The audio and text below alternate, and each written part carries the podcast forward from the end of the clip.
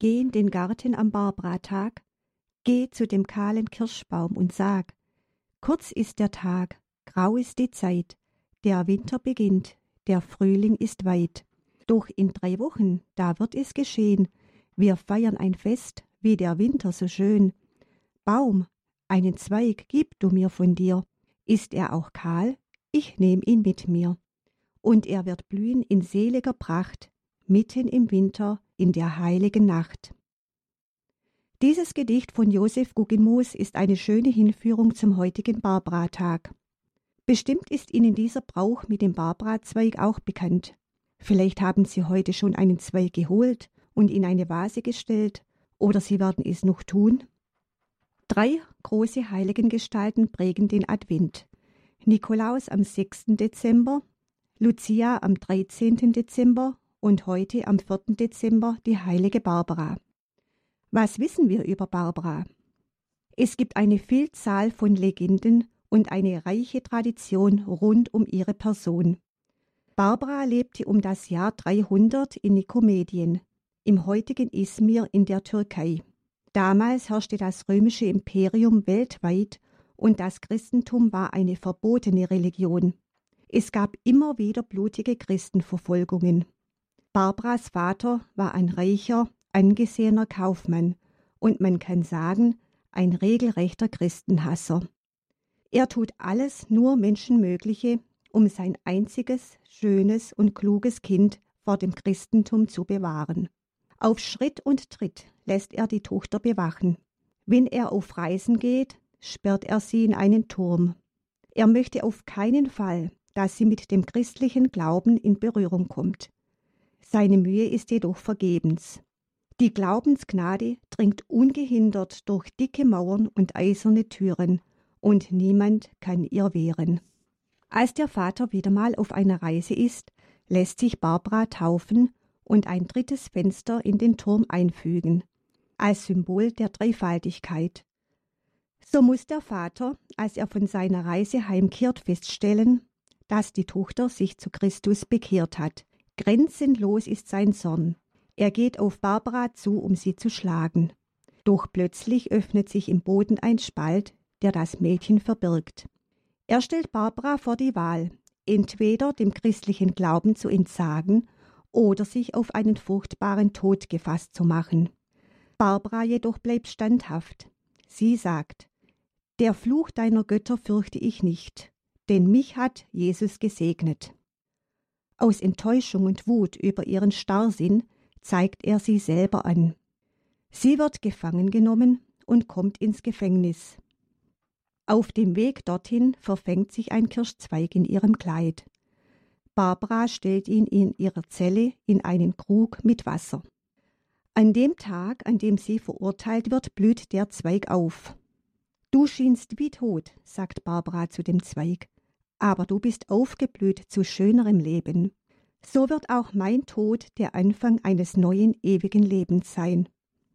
Im Gefängnis wird Barbara gefoltert. Mit eisernen Krallen und brennenden Fackeln wird sie gequält. Schweigend erträgt sie allen Schmerz. Der Glaube an Gott gibt ihr Halt. In der Nacht kommen Gottes Engel und pflegen ihre Wunden. Ihr Vater ist über ihre Standhaftigkeit maßlos erzürnt. Er bittet den Richter darum, seine eigene Tochter mit eigener Hand hinrichten zu dürfen. Die Bitte wird ihm gewährt. Seine Verblendung gegen die christliche Religion treibt ihn dazu, seine eigene Tochter mit einem Schwert zu enthaupten. Kaum hat er das Schwert aus der Hand gelegt, wird er selber vom Blitz erschlagen. Das alles geschah am 4. Dezember im Jahre 306. Barbaras Märtyrertod ist wie kein zweiter schrecklich und glorreich zugleich. Sie gehört von alters her bis heute zu den bekanntesten und beliebtesten Heiligen und zählt deshalb auch zu den 14 Nothelfern. Sie ist die Patronin der Baumeister, der Dachdecker, der Feuerwehrleute und der Glockengießer. Besonders verehrt wird sie bis heute im Bergbau. Dieses Patronat geht auf eine Legende zurück. Ein sich plötzlich öffnender Fels hat Barbara auf der Flucht vor ihrem Vater Schutz geboten. Laut einer Pressemitteilung hat die Deutsche Bahn am Barbara-Tag 2019 nicht an den Tunnelbaustellen Stuttgart 21 gearbeitet. Stattdessen fanden Andachten und Feiern zu Ehren der heiligen Barbara statt. Dabei wurde eine Statue der Heiligen im Tunnel aufgestellt und verehrt. Ein Bauführer erklärte dazu, dass er täglich auf den Schutz der Patronin der Bergleute baut. Gegen Unglück und Tod im Bergwerk zünden die Bergleute das Barbara-Licht an. Auch einige alte Bauernregeln gibt es rund um den Barbara-Tag. Zwei davon habe ich für Sie ausgesucht. Geht Barbara im Klee, kommt's Christkind im Schnee. Barbara im weißen Kleid verkündet gute Sommerzeit. Die heilige Barbara steht für Tapferkeit und Standhaftigkeit. Schon Jesus hatte seinen Jüngern prophezeit, dass der Glaube an ihn die Menschen entzweien wird bis in die Familien hinein. Es wird ein Bruder den anderen zum Tode ausliefern und Väter ihre Kinder, und Kinder werden sich gegen die Eltern erheben und werden sie töten helfen. Wer aber ausharrt bis ans Ende, der wird gerettet werden. Matthäus 10, 21 bis 22. Manchmal erleben wir es auch heute noch, dass der Glaube die Familien entzweit. Aber Barbara sagt uns, wir sollen dem Glauben auf jeden Fall treu bleiben.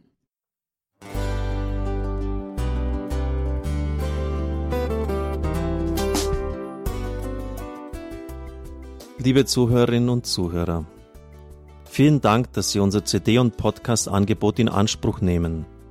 Wir freuen uns, dass unsere Sendungen auf diese Weise verbreitet werden. Dieser Dienst ist für Sie kostenlos. Für uns ist er allerdings mit einem nicht unerheblichen finanziellen Aufwand verbunden. Deshalb sind wir für jede Spende dankbar.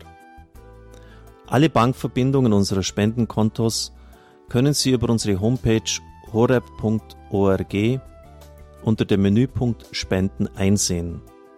Dort besteht auch die Möglichkeit, online zu spenden. Natürlich nach den neuesten Sicherheitsstandards. Sie können diese Informationen auch bei unserem Hörerservice unter der Telefonnummer 08328 921 110 erfragen. Ich wiederhole die Rufnummer 08328 921 110. Vergelt's Gott für Ihre Unterstützung. Ihr Pfarrer Kocher.